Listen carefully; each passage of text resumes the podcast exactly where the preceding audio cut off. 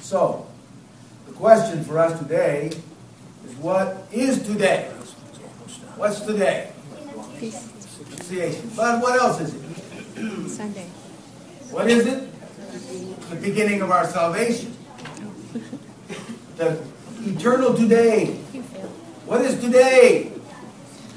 The beginning of our salvation. Say it. The beginning of our salvation. What an incredible moment in history. Man was lost. Man was estranged from God.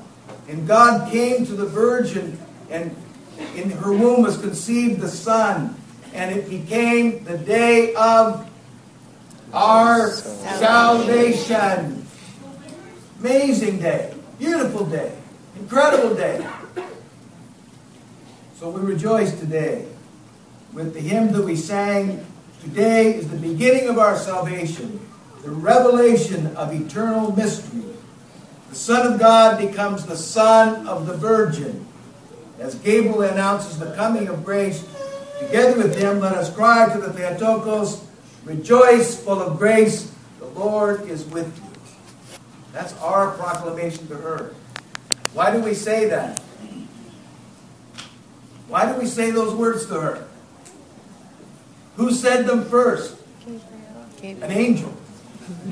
It's a pretty good thing to follow the voice of an angel. The Lord is with you. That's what we say. The Lord is with you. We follow the voice of the angel.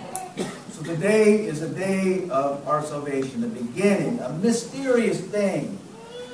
Uh, so the question for us is, how does this happen in the history of Israel? Because as you kind of follow the Israel, the history of Israel, the history of the, the Jewish people, uh, things aren't looking real good now. They're not looking good. Abraham, Isaac, and Jacob. That, that was a fairly decent time in the nation of Israel. Then they are led to Egypt under Joseph. That's still a good time. From then on, things turn kind of, they go south. And then they come back north, and then they go south. And then they go north, and then they go south. And then they go north, and then they go south. That's the history. It's like back and forth all the time. How, how could this happen? It's like, is there any way you would think that we'd go back to some consistency? There'd be some consistency in which the, the virgin would come out of. Out of. When, when uh, Joseph leaves, uh, when, uh, when the Israelites leave Egypt under Moses, they are ready to go into the promised land. And they take 12 spies. And 10 of them say, No way, the giants are too big, we can't get in there. Caleb and, J- and uh, Joshua say, Yes, we could go.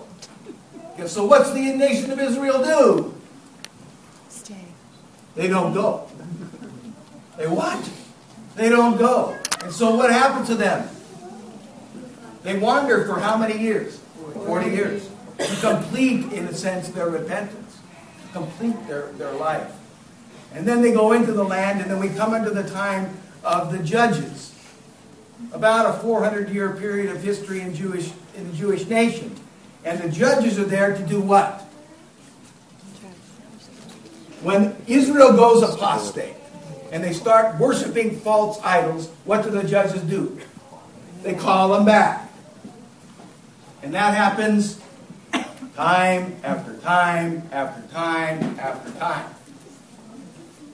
Then they want a king. God says, I'm your king. No, we want a king. I'm your king. We want a king. I'm your king. We want a king. Okay, I'll give you a king. But it's not going to be good. Why? Because why why isn't the king good? Because some kings are good and some kings are bad. In the nation of Israel, the northern kingdom, after the division, there are 20 kings. How many good ones? Zero. Zero. And in Judah, the southern kingdom, there are 20 kings. How many good ones? Two. There are eight. Not even 50%.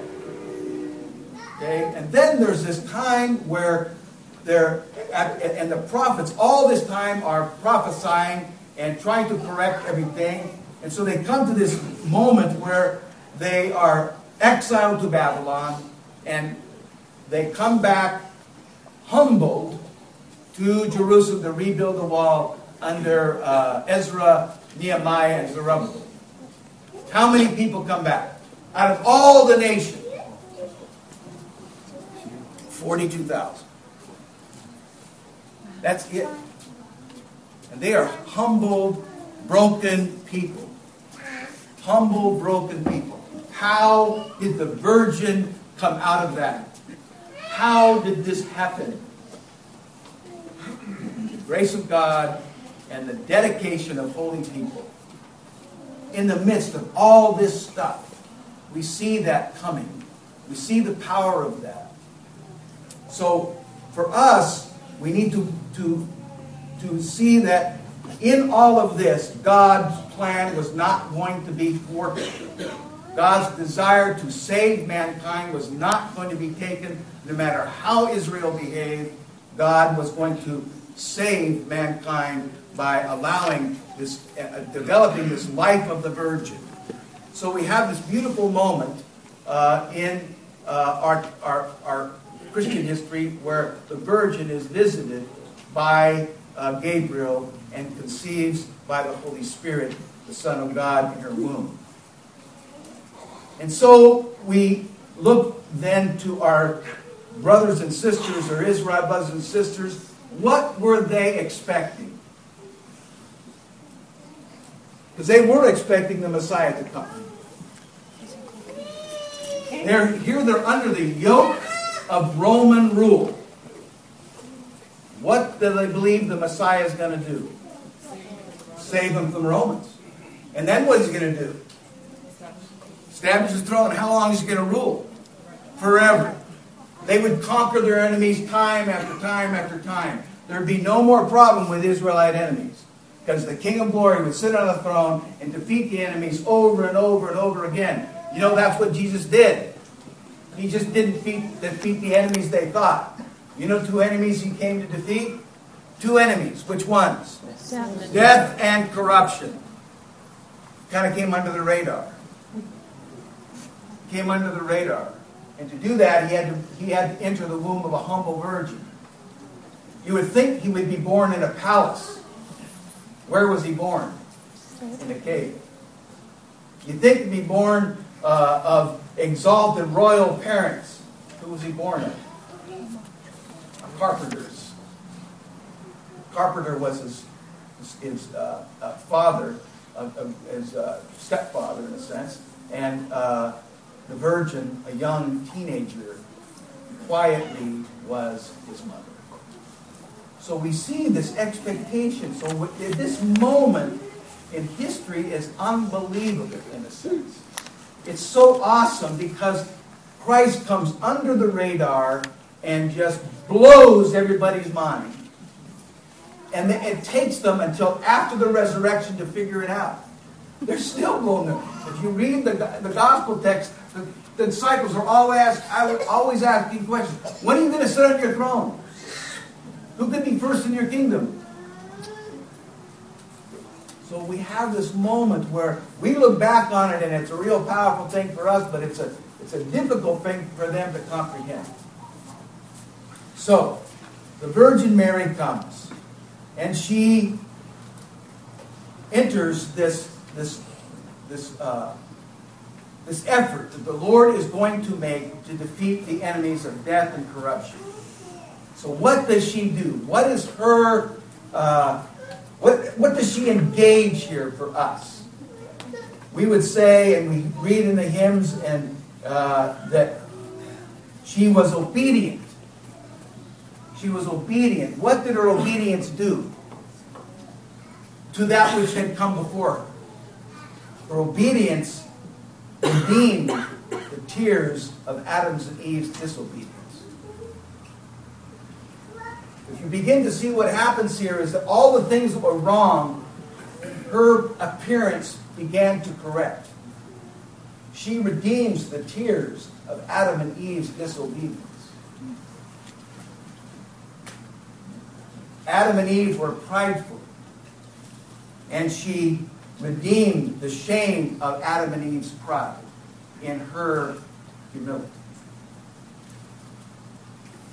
She was pure, and she redeemed the destructive impurity of Adam and Eve in her purity. She was loving her God, and she redeemed the tragedy of the love of self of Adam and Eve. So we see this great contrast begin to happen right in front of us. That this redemptive act that she begins to uh, participate in is really a redemptive act for all creation. Not just for Adam and Eve, but for us. So what, what can we take from this feast today? What can we celebrate today? One thing is that she can redeem us from our disobedience. She redeemed Adam and Eve from their disobedience. She can help us in our disobedience, in the things that we know we should not be doing.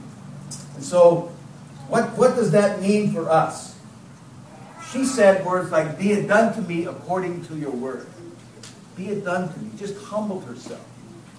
Be it done to me according to your word. Words like, Blessed are those who hear my words and do them. Keep my words. Do my words. So we, we see now for us, what then can she help us? We ask her help. What can she help us do? She can help us do good. So today, it's the day of your salvation. But today, God's going to put things before you. And tomorrow, He's going to do the same thing. And the day after that, He's going to do the same thing. He's going to put things before you where you can choose to do good. So, with the help of the prayers of the Virgin, what can you do? Good. It's going to be there for you. You don't have to go look for it. It's a good thought, it's a good word, it's a good activity. There's stuff that God puts before us all the time. That all we have to do is choose the good. You know what the Virgin Mary did all her life? She chose the good. Every opportunity that came her way to choose the good, guess what she did? She chose it. Now you can do that. Christ is in you like Christ was in her. You can choose to do the good, to think the good thought, to say the good word, to do the good deed. That's there for us. May she help us there. In humility, she abandoned her agenda. You know, it's very interesting. After all of that happened uh, with Mary and the, Gab- uh, the Archangel Gabriel, it said she stood up and proclaimed to all the people in Israel what had happened to her. She went to the newspaper and she told the newspaper. She got on the radio and told the radio people. She got a spot on TV and told them what happened. What did she do? She pondered it in her heart. She said what? Nothing. She took it and pondered it in her heart.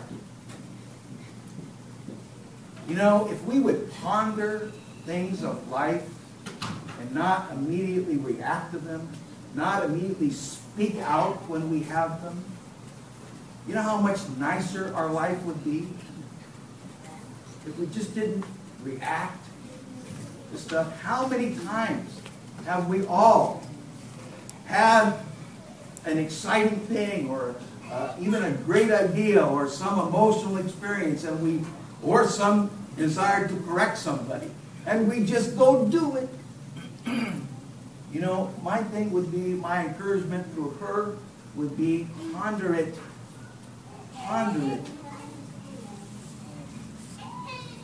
ponder it let it sit there for a while what should i say how should I say it? When should I say it? Should I say it at all? Ponder it. Let it be there. You know, if you go through that exercise, you'd save yourself a lot of grief. I don't do that very often. So I, I grieve a lot. So purity says she abandoned the world. St. Athanasius writes to virgins saying this You have the conduct of Mary, who is the example and image of heavenly life. So, in this purity, how can we engage trying to live a purer life? You know, I would, I would encourage you to just turn down life, turn down the volume. You know, it's interesting during Lent, I just have a practice of not listening to anything in the car. No tapes, no radio, no nothing. You know how nice a car ride is now? No commentaries on the radio, no music, no nothing. Just, just being quiet. Just letting life be quiet. That helps you develop a purity. Pulls you away from those things that attack us. There's so much noise in life. I mean, everywhere you go, somebody's doing this. In the car, doing this. In the car. They gotta be, gotta be connected. Somebody's texting me. Somebody's texting me. I gotta respond. I gotta respond. Quiet. Quiet down. Her life was very quiet. And so she was able to touch that sense of purity. So I'd encourage us to be quiet. And then finally, love. St. John of Kronstadt says this about the Virgin. Above all, she gave herself to him to be his mother, bore him in her womb, and afterwards in her immaculate arms. She nourished him with her immaculate milk, him who fed all creation. Cared for him, caressed him, suffered and sorrowed for him, shed tears, shed tears for him, lived her whole life for him alone, and was wholly absorbed in his spirit, one heart, one soul with him, one holiness with him. How exalted, how wondrous is the unity and love and holiness of the Immaculate Virgin with the Divine Son, the Lord Jesus Christ. So for us, may we take that to Saint as an example. I want to share with you from my spiritual father. One Lent he came to me. Actually, I went to him and I asked him, I said, What is your focus this Lent? And uh, Father Richard said to me, Well, I'm trying to love the world less and God more. Pretty good, huh? I love that idea. Just love the world less. I'm not trying to get, I'm not trying to exit the world. But I'm just trying not to be, I'm just trying to be less attached to it. Less dependent on it. Less dependent on things. In a sense, even less dependent on people. Less dependent on uh, just this life. And more dependent on God. Just a bit. Father Richard was great at that because he could move just very comfortably that way. It didn't, didn't need to be a miraculous change, but it had to be a change of attitude. I don't want to be so attached to this world that I lose my love for God. I want to be less attached to the world. So may her prayers help us with this. May we love a little bit less this world and God a little bit more. Your prayers. In the name of the Father, Son, and Holy Spirit.